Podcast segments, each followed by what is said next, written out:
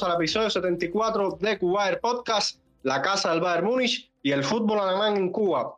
Yo soy Adrián Cáceres, conductor de este programa encargado de llevarles lo más reciente en el mundo del Bayern y el fútbol alemán. Ya regresaron las noches mágicas a nuestro podcast y se viene un programa muy alegre para la hinchada bávara. Así que rápidamente voy saludando a los protagonistas de esta ocasión. Comienzo por Alejandro García, arroba Ale García-98 en Twitter. Así que ya lo saben, si quieren debatir a lo grande, pues ahí lo tienen. Ale, creo que si estás hoy en el episodio es gracias a los muchachos de Julian Nagelsmann. Hola Adrián, saludo para ti, para el resto de los que nos acompañan por acá, para Fran también, por supuesto, y para todos los que nos escuchan. Sí, yo creo que si, el Bayern no ganaba, yo iba a tener muy difícil regresar para acá en un buen tiempo, porque por interno me había buscado muchos enemigos, ya tenía muchos amigos que, eh, presas de la desesperación tras, mis constantes provocaciones pre-partido, eh, me, habían hecho la cura, me habían jurado que si el Barcelona de casualidad ganaba, yo no le iba a pasar bien por suerte,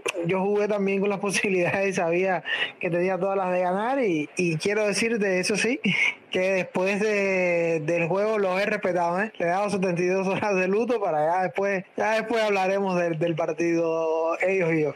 Bueno, la sangre no, no llegó al río. Vamos a ver cómo te llevan en, en la vuelta. Y de Camagüey nos vamos a dar un saltico a Panamá con el amigo Felipe, su cuenta arroba Update en Twitter, súper recomendada para estar actualizado sobre todo lo que es el entorno Wire eh, minuto a minuto. ¿Cómo estás, amigo? Al final tenías algo de razón sobre lo que comentabas en el pasado episodios eh, acerca de la posible actuación de Memphis Depay. Hola, Adrián. Eh, saludos a Ale, a José, a Sergio, que viene pronto al podcast y a, Frank, como siempre. Sí, bueno, a ver, eso sumado al tema de una actuación fenomenal de parte de Dayotu Pamecano en el partido del día de ayer fue mm, definitivamente uno de los highlights del partido. Eh, Upamecano no solamente dominó a, a Depay, sino que a toda la defensa del Bayern la lideró de una manera esperada, es lo que esperamos de Upamecano. Y sí, eh, yo creo que la expectativa más alta que se pudo tener de Depay fue lo que hizo durante el partido, que fue, siempre estuvo insistente, eh, presionó adelante lo más que pudo, pero al final sigue siendo un jugador que a mi criterio no es ese jugador que te va a marcar la diferencia en este tipo de partidos en este nivel. Eh, es, un buen es un buen jugador eh, que complementa al equipo, pero no va a ser ese jugador que definitivamente te quiebre eh, un partido a favor o en contra. Sí, exactamente. Lo de Memphis pasa por hacer la diferencia en un plantel que obviamente perdió a sus principales figuras y necesita de jugadores de esta, de esta clase, pero que individualmente no, no, pueden hacer nada, pero esto estaremos de seguro indagando en el resto del episodio porque ya nos vamos a dar un salto hacia el otro extremo del Caribe, hacia la República Dominicana con el excelente amigo José Valenzuela, arroba Josef25 en Twitter y del que recomendamos su excelente podcast futbolero Debate a Lopanenca. José, como gran aficionado y conocedor del fútbol, eh, regresas por acá para, como él dice, dar la cara tras la derrota del Barcelona. Amigo, sensación de miedo del Barcelona en el Camp Nou. Ya tienes respuesta a lo que preguntabas en el, en el anterior episodio sobre los fantasmas en, en los jugadores, después de lo visto en, en esta derrota 0-3. Definitivamente, Adrián, un placer estar aquí en Cuba Iron Podcast. Un placer para mí comentar lo que fue esa paliza del equipo alemán al conjunto catalán. Y nada, más de lo mismo en Can Barça, psicológicamente ya venía avisando de que podía pasar factura eh, la memoria del 2 a 8 y también alguna de las cosas que dije era que Nagelsmann posiblemente no iba a hacer el planteamiento que hizo contra el Leipzig de esperar, sino que iba a ahogar al Barça en su propio campo porque el Barça no sabe defender en cancha propia. Es decir, lo Piqué, lo Eric García, lo Busquets están acostumbrados a defender hacia adelante, hacer la presión alta. Y Ronald Koeman creo que se equivocó en el planteamiento de repliegue y obviamente Nagelsmann lo aprovechó porque realmente se lo pusieron el planteamiento de Kuman se lo puso a Nagelsmann muy, muy fácil, sin quitarle mérito a la ejecución de los jugadores del Bayern, que demostraron tener un mayor nivel de calidad, claro que sí. Sí, como tú decías, eh, quizás se equivoca Kuman en el, en el planteamiento, aunque el primer tiempo le, en, alguna eh, medida podemos decir quizás que, que le funcionó, hasta ese gol de Müller que tiene también algo de fortuna, pero es verdad que el nivel entre ambos equipos eh, está ahora mismo bastante alejado. Bueno, antes de empezar les comparto también mi cuenta en Twitter, arroba adrián-c1992 y por supuesto la cuenta del programa, arroba Podcast, por donde pueden seguirnos e interactuar con nuestro equipo de trabajo. Además, si les gusta lo que hacemos, pueden suscribirse al podcast en las plataformas en las que nos están escuchando, ya sea por iVoox, Spotify, Google Podcast, Apple Podcast o Amazon Music. Déjennos sus comentarios y su like. Estamos siempre agradecidos con su feedback. Y bien, tarde redonda la de este pasado martes de Champions y es que no podía haber estado mejor el día en que Bastian Schweinsteiger me responde un tweet, nuestro Bayern golea de visita y jugando a lo grande, una de las pruebas eh, que tenía Nilesman y sacó los 100 puntos. Ale, eh, mucha tela por donde cortar aquí, varias cosas hay que tener en cuenta y ya las estaremos hablando, pero por lo pronto comienzo contigo para que nos cuentes qué fue lo que viste en ese partido. Básicamente, lo primero que se reafirma es que a día de hoy el Barcelona, por X por Y motivo, está yo diría que incluso más de un escaño por debajo de la élite de Europa. Yo creo que no es algo que en este momento debe ofender a ningún hincha de culé, la situación económica del club que los ha llevado a tomar decisiones económicas por encima de la deportiva, eh, por los motivos que sean. Y lo cierto es que eh, yo creo que en ese contexto, con un entrenador que tampoco ha sabido sacar el plus de sus jugadores, se enfrentan a un partido en el que mentalmente desde el minuto uno que entran ya, ya habían perdido el partido. Eh, tenían miedo, tenían miedo a, atacar. Eh, eh, o sea, es algo real. Barcelona tenía miedo a atacar al Bayern Múnich porque sabía que la presión los iba a asfixiar, como lo estaba haciendo, y sabía que eh, una pérdida, correr hacia atrás era muy peligroso. Por tanto, tienen mucha posesión de balón, pero posesión de balón entre los centrales y Ter Stegen, pelotas que se dividen y la gana Bayern, y esto comenzaba en forma de bucle. También es, un partido en el que los de arriba, por ejemplo, Luke de Jong no existió, eh, hacía tácticamente lo hacía todo mal, no corría al espacio, no se le mostraba, por ejemplo, cuando Memphis la tenía, que el partido de Memphis también es bastante flojito, en parte por lo que comentaba Felipe, que Upamecano lo, lo cierra muy bien, y yo creo que también esa actuación de Upamecano termina de frenar al Barça, porque bueno, tú dices, eh, no tengo la pelota, voy a ver si cojo una contra, pero y si la cojo y de momento veo que la defensa me está fallando, tengo posibilidades, pero si ves que de momento esa torre cada vez que le das el mínimo chance te recupera el balón, eso te va mermando, te va mermando, se te va metiendo en la cabeza, se te mete en el coco, para se te termina metiendo en el coco Memphis y termina perdiendo 20 balones en todo el partido, según SofaScore. O sea, eh, es increíble, prácticamente no ganó duelos, es increíble. Entonces, el Bayern lo que, lo que propone es, es tremendo, con una línea de tres bastante bien marcada con la pelota. El Bayern hace un movimiento interesante y, y es que hace esa línea de tres, Kimi solo en el medio campo, hace una línea de cuatro por delante que es Davis, Sané al interior, con Goreska que se va al interior derecho y Musiala de extremo derecho y arriba un poco más en punta Miller y Lewandowski. Y a partir de ahí empieza ante la pelota. Cierto que los goles son fortuitos, un primer gol de Miller es fortuito, que los otros dos goles vienen de rechazos en los postes que caen en Lewandowski, que es un depredador del área. Pero con el partido con lo que tenemos que quedarnos, aparte de con el temor de Barcelona atacar, con que el Barcelona no existió. O sea, el Bayern logró aniquilar en todo sentido al Barcelona. O sea, logró que su defensa no fuera tan efectiva, logró que su ataque no existiera y logró que su mediocampo fuera nulo. Kimmich se merendó a, Pedri, a Busquets, a De Jong, él solo se los merendó, sinceramente. Que si lo Kimmich hizo mm, de todo en este partido, a pesar de tener una tarjeta amarilla en el minuto 10.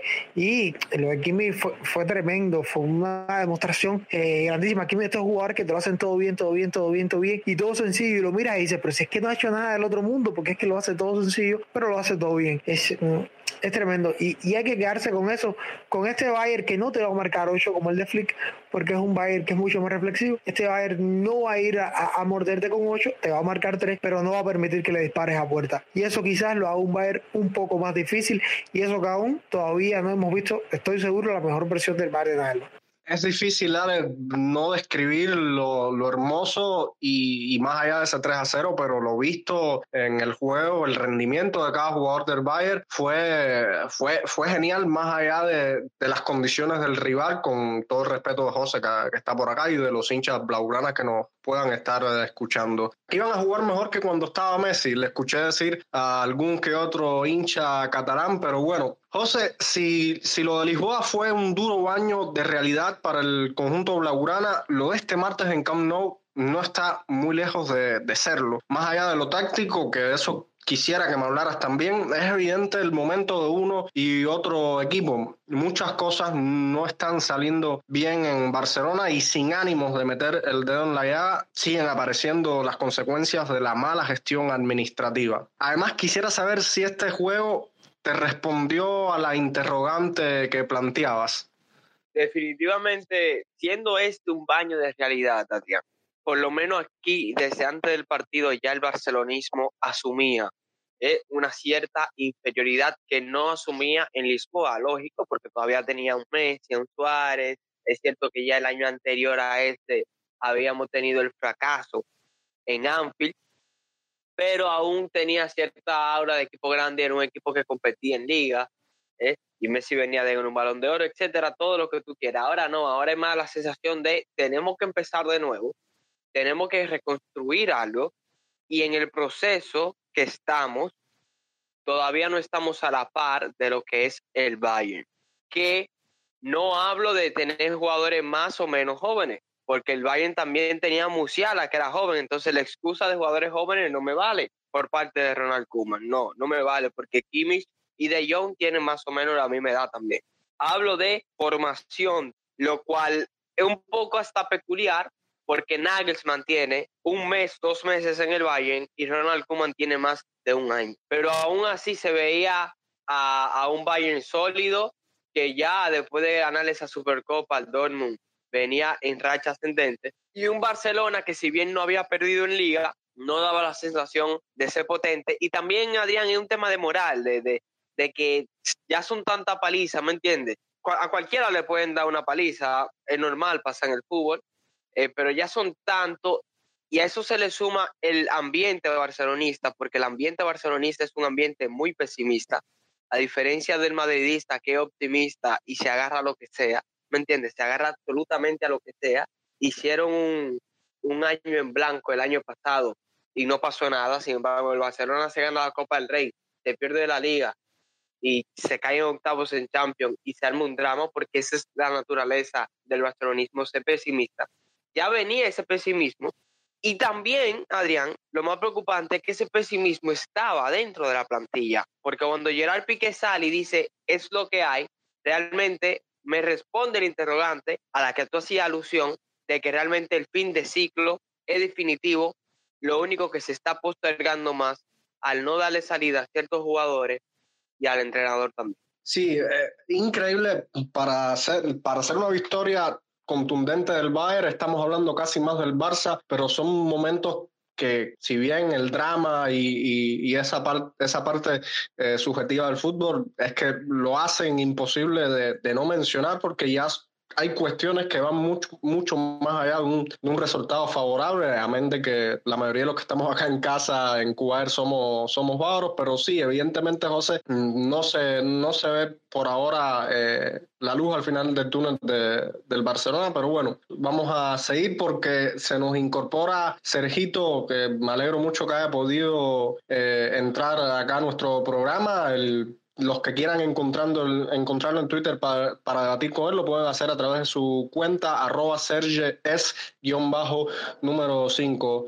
Hola Sergito, ¿cómo estás? Eh, vamos a hablar rápidamente de, la figura que, que, inició el camino hacia la victoria con ese gol que con algo de suerte, pero bueno, al fin Thomas Müller. Mira que, que lo infravaloran, ¿eh? pero otra vez Thomas Müller abre la lata por, por el equipo bávaro.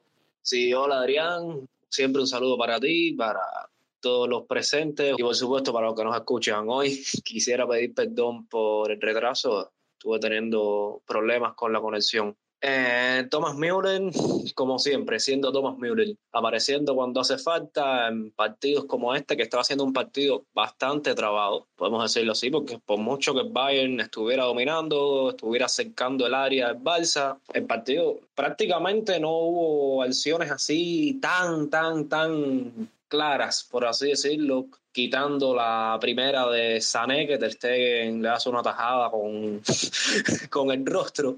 Thomas Müller ahora lata con ese disparo de fuera del área que rebota en Eric García y termina en el fondo de la red. Y destacar que se coloca con este gol en el puesto número 8 en los máximos goleadores de, de todos los tiempos en la UEFA Champions League. Con 49 goles, está a un gol de Henry, que tiene 50, se encuentra en el lugar 7, y en el lugar 6 se encuentra Ruth Van Nistelrooy con 56 goles. O sea, le quedarían 7 goles para empatar a Van Nistelrooy, 8 para superarlo y colocarse en el sexto lugar. Y ya habría que ver si le da para llegar a los 71 de Raúl y entrar en el top 5. Y sí, como bien decía Thomas Müller, un jugador muy infravalorado, puede que por no ser ese jugador que al público actual le gusta, que es un espectáculo haciendo regates, eh, no es un super goleador de esos que marca todos los fines de semana en todos los partidos, sin embargo podemos ver que tiene estadísticas como esta que acabo de mencionar. En fin, Thomas Müller, el alma del Bayern, muchos lo creíamos muerto en su momento, me incluyo entre, ese, entre esos muchos. Müller tuvo varias temporadas, podemos decir que muy, muy, muy lejos de su nivel al que estábamos acostumbrados a verlo, y con Flick renació, y esta temporada no se ha visto muy fino del todo, pero no le va mal, no le va mal, y espero que poco a poco se vaya encontrando en este nuevo en las nuevas tácticas de Julian Nagelsmann, que se vaya acoplando mejor poco a poco y sí, confío en que termine encajando también con Julian y termine firmando otra gran temporada.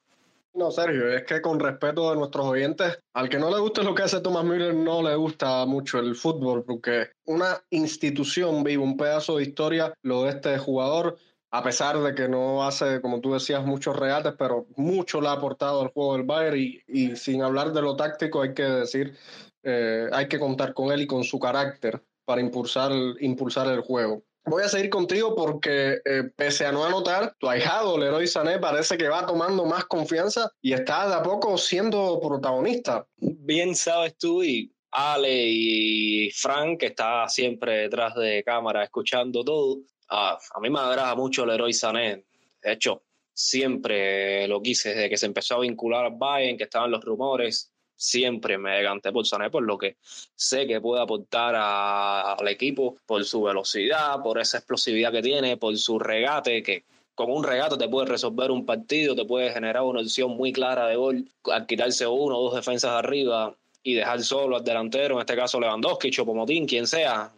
Sané es un jugador que puede ser mucho más de lo que fue la temporada pasada, incluso de lo que está haciendo en esta. Poco a poco se ha ido reencontrando con su mejor versión, ya lo vemos que, o sea, una de las cosas que se le criticaba al héroe Sané era como falta de actitud, no sé, no se le veía lo suficientemente entregado incluso teniendo el balón en posesión, siempre ha sido una de más, tomaba decisiones muy malas, decisiones pésimas. Un ejemplo vivo fue el partido ante el PSG, en esa última acción que Yaman Musiala le viene entrando al área como una acción clara de pase que pudo haber terminado incluso en gol. Este año no está siendo así. Sané está, digamos que pensando más rápido, se ve mucho más entregado, recupera el balón. De hecho, ya decía hace un par de episodios atrás, cuando hablamos de los partidos con la selección, que el partido contra, contra Armenia, creo que fue, alcanzó las nueve recuperaciones en campo rival, siendo el jugador de las clasificaciones para el Mundial, o sea, con mayor puntaje en este, en este aspecto. Poco a poco se ha ido acoplando con Nagelsmann, que lo cambió a la banda izquierda, que era por donde estábamos acostumbrados a verlo en el City, aunque en el que jugó mucho como extremo derecho Sané y en la selección alemana también jugó mucho como extremo derecho y yo lo vi jugar bien. A mí me gustaba ver a Sané como, como extremo derecho, no sé qué, qué problema puede haber tenido, va y se acostumbró demasiado a esa banda izquierda con Guardiola en el City, no sé, pero la verdad es que está rindiendo muchísimo mejor y poco a poco va recuperando el nivel y confío en que, no sé, puede que tal vez en la pausa invernal aún esté un poco reencontrándose, pero confío que en la segunda mitad de la temporada, cuando ya vengan los octavos, cuartos, semifinales y final de Champions, ojalá lleguemos, ya Sané nos esté dando su mejor fútbol. No, sin duda, como tú bien decías, tiene que retribuir esa, esa inversión y va pasando poco a poco eh, esos problemas de confianza y de comprometimiento que tú, que tú decías ahora mismo, Cejito. Eh, también la afición se ha, ha tenido hermosos gestos. Después que hubo un partido que lo pitaran, se han visto mensajes de apoyo en las gradas, incluso cuando perdía el balón, no me acuerdo en qué partido, eh, la gente le, seguía dando ánimos. Felipe, antes de que me comentes sobre este choque en el Camp Nou, Kingsley Coman, cuanto menos curioso sus problemas estomacales, eh, apenas a puntito de entrar, el francés con medio pie fuera del Bayern. Yo creo que sí.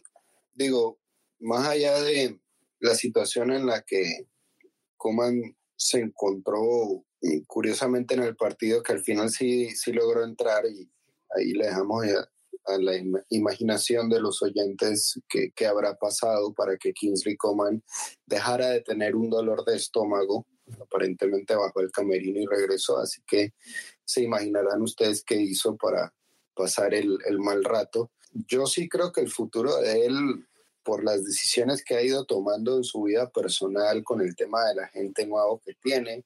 Él, cuando él contrató a ese agente, es, creo que queda en evidencia qué es lo que quiere. Lo que quiere es más dinero, un dinero que, en mi opinión, una opinión muy personal, no, no lo merece, no, no, es un jugador que valga esa cantidad de plata.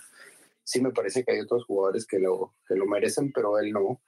Y, y bueno, desafortunadamente para, para él, creo yo, y también para el Bayern, porque es una, es una sociedad muy, eh, que, que, ha salido adelante, que nos, que nos ha funcionado, más allá de las lesiones de él y de las intermitencias. Cuando Coman juega se nota, porque es un jugador eh, que desequilibra mucho y que, y que ayuda mucho al equipo también. Es desafortunado por, múltiples razones, pero en principal yo creo que porque Coman, Coman no, no está anuente de lo que el Bayern le ofrece, más allá de que, a ver, primero, él en el Bayern no es que gane mal y no es que la oferta que le haya hecho el Bayern originalmente haya sido una mala oferta, simplemente que él quiere una oferta de, de una superestrella y él ese estatus no lo tiene más allá de haber anotado un gol en la final de la Champions, una Champions en donde durante todo el torneo fue suplente, cuando no estaba lesionado era suplente y que por decisiones de la, de la vida, del técnico, de la situación en ese momento, bueno, fue titular y afortunadamente para él anotó un gol atípico para él porque cuántos goles de cabeza hemos visto de Coman eh, estando en el Bayern, muy pocos. Y yo creo que hay jugadores que lo pueden reemplazar, Musiala siendo el primero de ellos. Nada, yo, yo lo único que espero es que eh, su cabeza la tenga centrada en esta temporada, en jugar con el Bayern, que las lesiones lo perdonen, o sea, lo, no, no siga lesionándose. Viene, casualmente viene de salir de una lesión que no le permitió jugar en los últimos dos o tres partidos, si no me equivoco, y en este partido pudo jugar un par de minutos únicamente. Entonces, eh, que las lesiones lo traten bien esta temporada, que sigan su cabeza enfocado en el tema futbolístico y ya veremos el próximo verano qué va a pasar. Yo, por lo que he visto y por lo que he leído y demás, a mí me parece que el Bayern no le va a ofrecer otro, otro contrato. En este verano que viene le van a buscar salida para poder fichar a otros jugadores que por ahí puedan ofrecer lo mismo y pueden tener un potencial aún mayor que el que tiene Kingsley Coman a de, a de o a el, el, del Salzburg, el alemán, hoy decía que si el Bayern le hacía la propuesta, eh, se venía a mí sin pensarlo. Una salida de Coman por la edad de él, ¿dónde hay que firmarla? bueno, Ahora sí, Felipe, eh, ya para que nos comentes sobre el partido, te voy a sumar a un tema al que le estás haciendo mucho hincapié en esta temporada sobre la defensa del Bayern, esta vez con un Dayot Upamecano a un grandísimo nivel, eh, incluso sumándose al ataque, se va asentando más en, en el equipo y librándose de los fantasmas esos de final de temporada de, de Upamecaigo, ya va dejando de tener ese mote. Sí, definitivamente que sí. A ver, eh, no iba a ser fácil para Upamecano en los primeros partidos porque más allá de mantener eh, al mismo director técnico que tuvo por tantos años es otro club, es otro nivel de presión y él después de un partido vamos a decir regular contra el Borussia Mönchengladbach me parece a mí que eh, mejoró muchísimo su nivel, ha agarrado mucha confianza y definitivamente que fue el mejor jugador junto a Lewandowski eh, jugando contra el Barcelona. Eso, eh, la puntuación que le dio el diario Kicker eh, a los jugadores, le dio precisamente la mejor puntuación a tanto Upamecano como a Lewandowski por el partido que hicieron y merecidamente. En defensa yo creo que, a ver, Zula lo está haciendo muy bien. Él es un jugador que también queda libre de contrato en el 2022 y estaban casualmente habían salido rumores de posibles jugadores que lo puedan reemplazar de manera de agente libre de la misma forma. Coincidencialmente son tres defensas alemanes los que quedan libres de contrato el próximo verano. Zule es uno de ellos, Ginter es otro del Borussia Mönchengladbach y Rudiger es otro del Chelsea. Los tres obviamente vinculados con el Bayern. Yo digo que si, que si Niklas Zule continúa con el nivel que ha demostrado, se va a ganar esa renovación de contrato y merecidamente. Y a mí me gustaría que Zule se quedara. Si me pones las tres opciones eh, sobre la mesa, definitivamente creo que en el mejor nivel de cualquiera de estos tres centrales, Zule le gana a los tres, a los otros dos. Rudiger ha mejorado mucho, es cierto, pero a mí me parece que Zule sigue siendo, cuando está bien en la cabeza, el mejor de los tres. Y obviamente tenemos un buen sistema de rotación con el tema de Lucas Hernández, con el tema de Nianzú, que sigue mejorando. Pavar por derecha lo hizo bastante bien. Ahora tenemos dos alternativas muy buenas como laterales derecho, tanto Benjamín Pavar como Josip Stanisic, que por cierto debutó en la Liga de Campeones, muy emotivo para él, subió un, post en su, en su cuenta de Instagram y varios jugadores lo, lo, felicitaron. Siempre es bonito ver jugadores debutar y a mí en lo personal me agrada mucho que Nagelsmann le esté dando la confianza que le está dando, porque hace rato teníamos, yo, yo personalmente tenía muchas ganas de ver un canterano en el Bayern surgir como lo ha hecho Stanisic esta temporada y que va paso a paso, pero que lo está haciendo bien cuando se le da la confianza. Y por el lado izquierdo, bueno, Alfonso Davis, que es el mejor lateral izquierdo del mundo ahorita mismo, yo creo que nadie nos puede quitar, nos puede dudar de eso. Eh, no hay un lateral que se asemeje a lo que él trae a la cancha. Y obviamente, bueno, tenemos también profundidad en esa posición, porque Lucas Hernández evidentemente puede jugar de lateral también. También Omar Richards, que lo hizo bastante bien en pretemporada, más allá de que no hayamos ganado los partidos, pero lo que, lo que demostró en cancha lo, lo demostró bastante bien. Yo creo que esta defensa, por lo menos contra el, eh, contra el Bochum, que nos toca jugar, y yo creo que va a haber una, una rotación importante y me gustaría por lo menos ver un poco más a, a Nianzú, sería un partido interesante para él. Como te digo, a ninguno de los defensas del Bayern le quito méritos de lo que hicieron contra el Barcelona, lo hicieron muy bien, pero si me toca enumerarlos, yo pondré Upamecano primero, Zule segundo, Alfonso Davis tercero y a Pavar de, de, cuarto. No porque Pavar no lo haya hecho bien, sino porque me parece que si lo comparamos con lo que hizo su homólogo por el lado izquierdo, por ahí Davis tuvo un poco más de profundidad, atacó mucho más y yo creo que Pavar puede, puede dar más de lo que hemos visto en ofensiva. Que no lo haga es porque el perfil de él no le permite hacerlo, pero yo creo que a medida que vaya pasando la temporada con Nagelsmann vamos a ver a un Pavard un poco más tirado hacia la, hacia la ofensiva, igual con Stanisic. Sí, no, quizás también Felipe tiene que ver más, como tú decías, que David tiene un perfil un poco más ofensivo que, que Pavar, pero igual Pavar es un, un jugadorazo y, y, Davis en cualquier caso va siendo el principal responsable de que eh, vayamos a ver bien poco a, Omar Richards, a no ser esos partidos eh, donde sea necesario rotar. Solo para agregar un solo temita más, eh, no es normal que no visite el Camp Nou contra el Barcelona y que no te tiren ni una sola vez al arco. Eso fue un dato que sí. me explotó.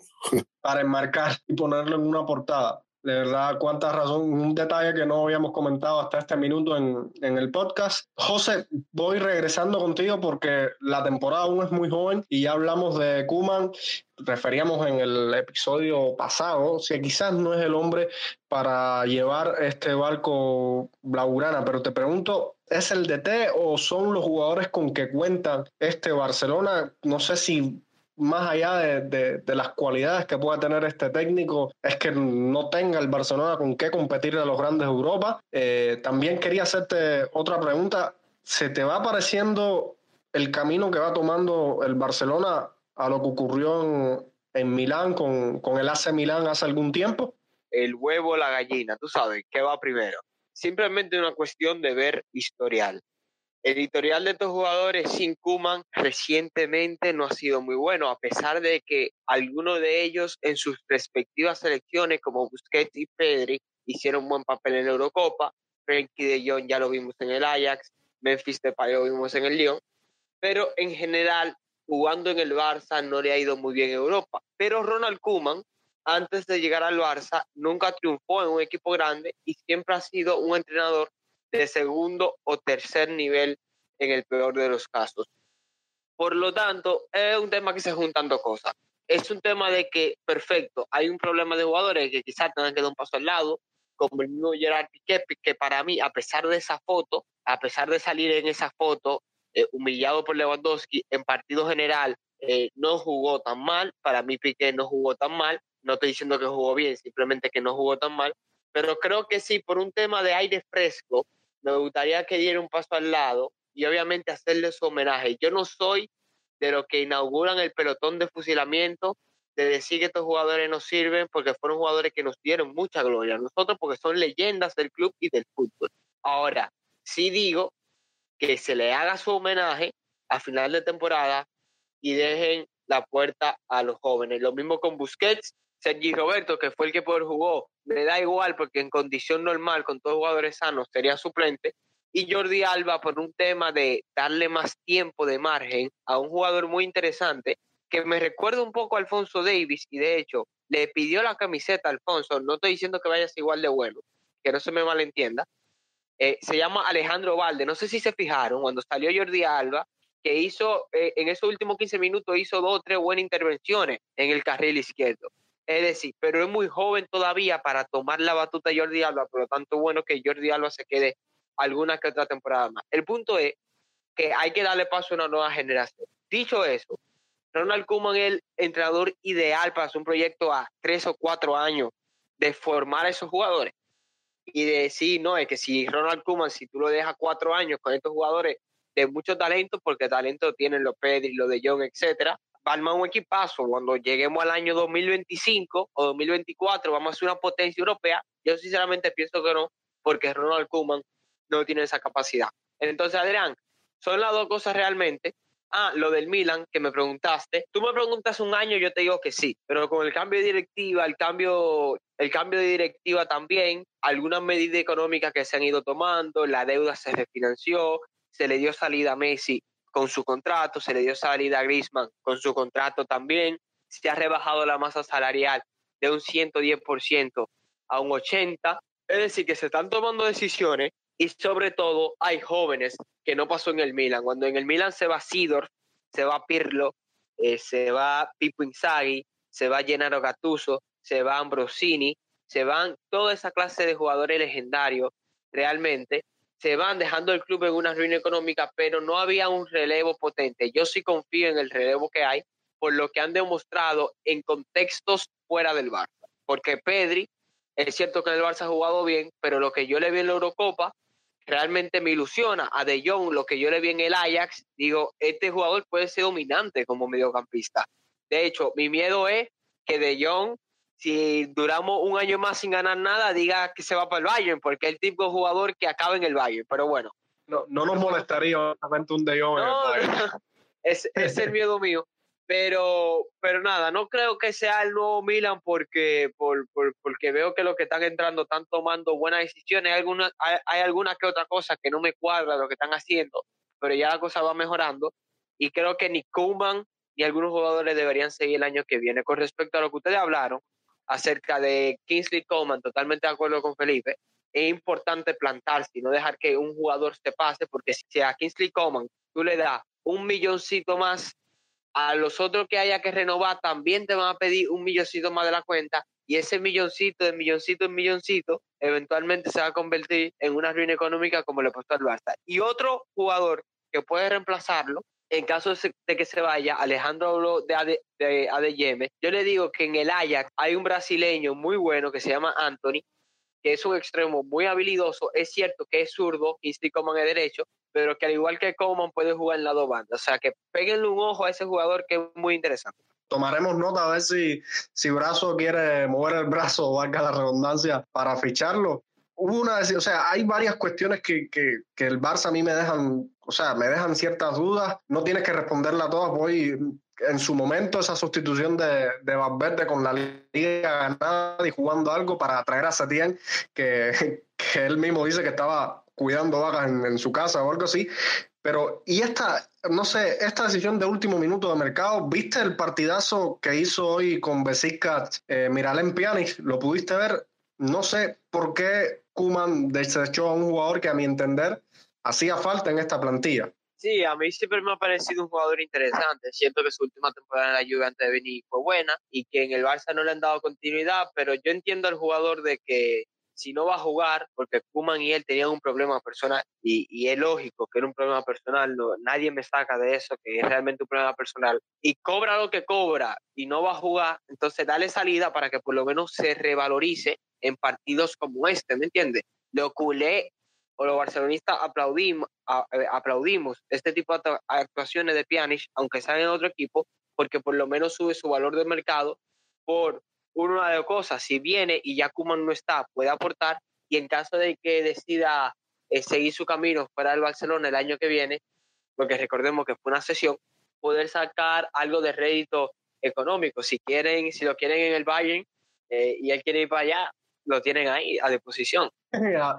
Habrá que ver, uno nunca sabe las vueltas que da la vida. Ale, ahora sí voy contigo. Y es que la vez anterior señalamos a la figura de Yamal Musiala y por esas cosas de la vida, la prensa un día antes comenzó a comentar sobre ese joven alemán. Eh, se le va sumando presión a Yamal, parece por momento que puede con ello. ¿Qué te pareció el jovencito de 18 años? Partido de Musiala me pareció bastante bueno. Vamos a partir de que no está, no está por su mejor banda. Yo creo que cuando además se tira a banda izquierda es bastante más efectivo, sobre todo con la diagonal hacia el medio. Le tocó jugar por derecha, pero no solo jugar por derecha, sino que también le toca a ver, hacer esa especie de equilibrio por la banda derecha, de bajar mucho más y de, dar de hacer el equipo largo por ahí. Mm, uno para traer marcas y darle la posibilidad a la banda izquierda de que bascule mejor y otra porque está más solo porque el lateral no lo acompaña y la responsabilidad le llevó a,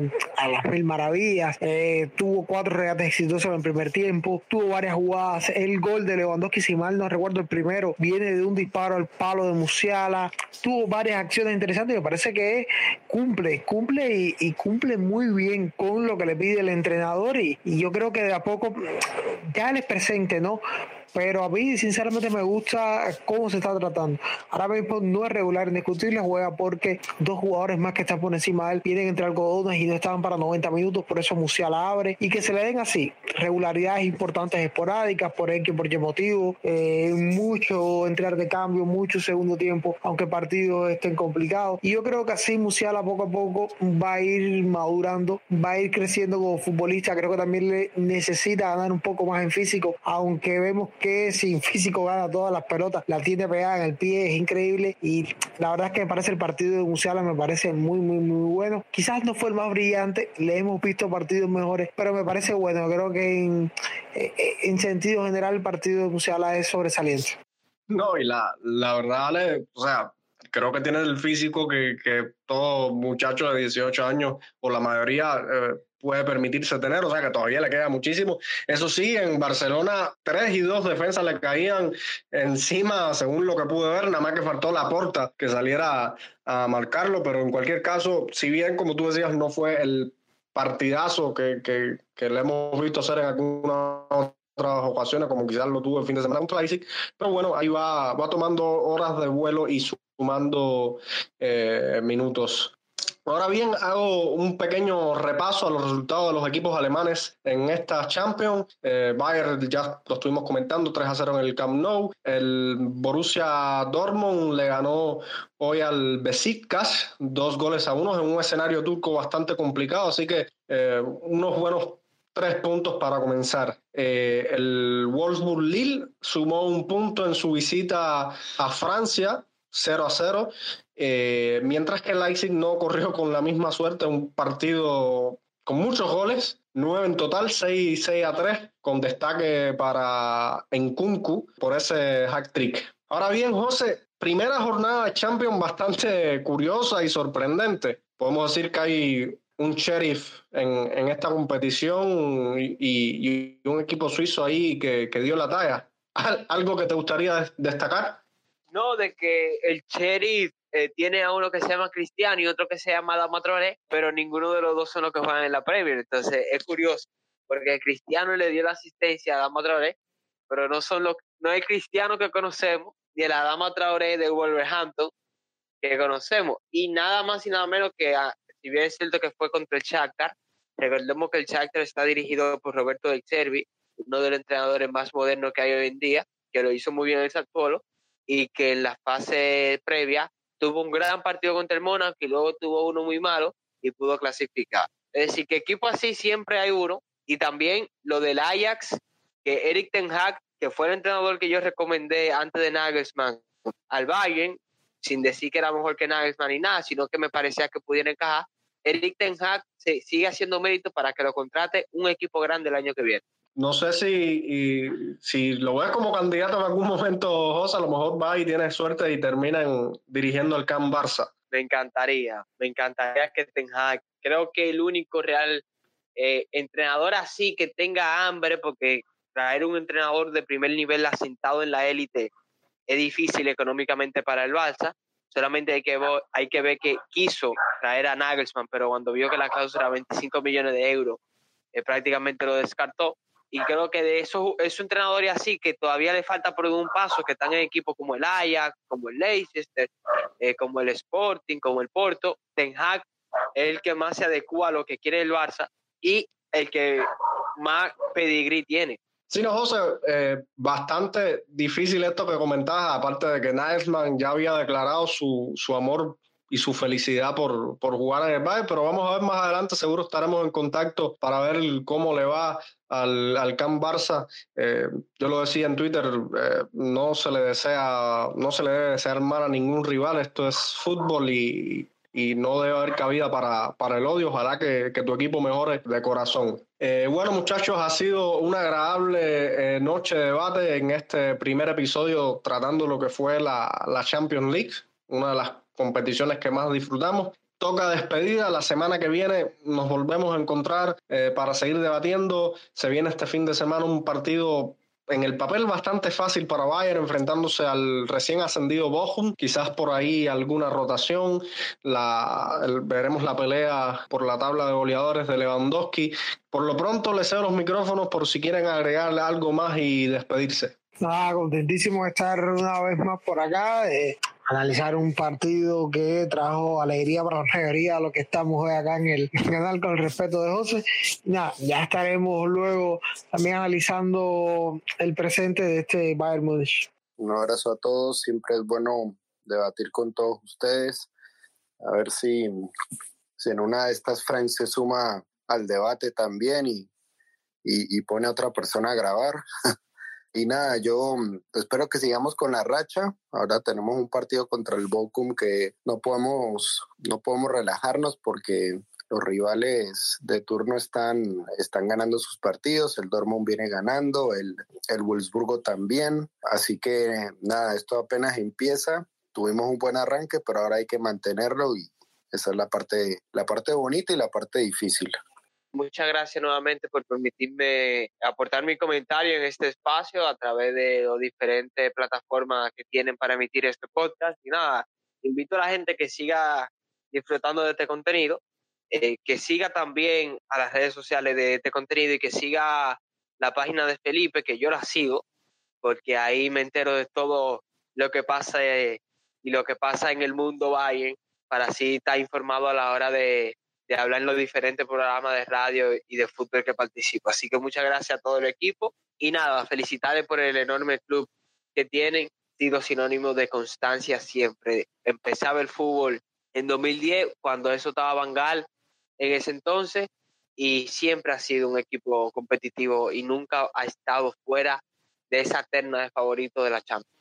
Sí, bueno, como siempre, muchachos, un placer estar aquí con ustedes. Y bueno, como siempre, antes de despedirme, quiero dejar aquí mi, un pequeño pronóstico para el partido del próximo fin de semana ante el Bochum, como ya adelantaba Adrián. Un partido en que estoy completamente convencido de que va a haber muchos cambios, no sé, mínimo cinco cambios puede caer en ese partido. Savitzer es muy probable que haga su debut como titular. De hecho, hoy Bill hablaba de eso en un, en un pequeño artículo que sacó el mismo Naeman dijo que iba a hacer cambios, que no ocho cambios, que no iba a cambiar en ocho posiciones a los jugadores, pero sí iba a hacer rotaciones y es que debe ser así, ya que jugadores como Lewandowski, Leroy Sané, Kimmich, eh, Zule, Alfonso Davis han jugado prácticamente todos los partidos. Creo que este pudiera ser un partido muy interesante para jugadores como Mark Roca, que si no es como titular pudiera abrir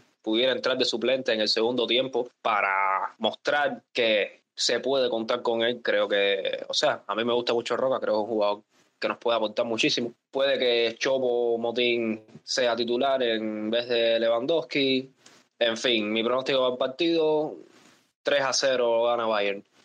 Sí, gracias, Cejito, por tu pronóstico. Reiterarle también, por supuesto, el agradecimiento a Ale, a Felipe, a José por, haber estado esta noche debatiendo acá en Cuba el podcast. También agradecerle la promo al colega José. Pásense también por Debate a Lopanenca, otro excelente podcast futbolero. Para recordar a la audiencia que el Debate a Lopanenca ahora mismo no lo estamos haciendo porque en un programa de radio que estamos participando aquí en Dominicana, el podcast que estamos emitiendo es la grabación de ese programa de radio, se llama Fútbol Mundial y lo pueden seguir en Instagram, Fútbol Mundial RD, y ahí está el link del podcast para que sepa que ya no es debate lo pareja. Bueno, entonces ya, ya escucharon a José, pueden seguirlo a través de ese, de ese programa y de ese link Fútbol Mundial. Como les decía, yo también me voy despidiendo después de esta noche mágica de debate. Acá se van apagando los micros en Cuba Podcast, siempre con la esperanza de que se mantengan cada semana con nosotros en las plataformas en las cuales nos escuchan.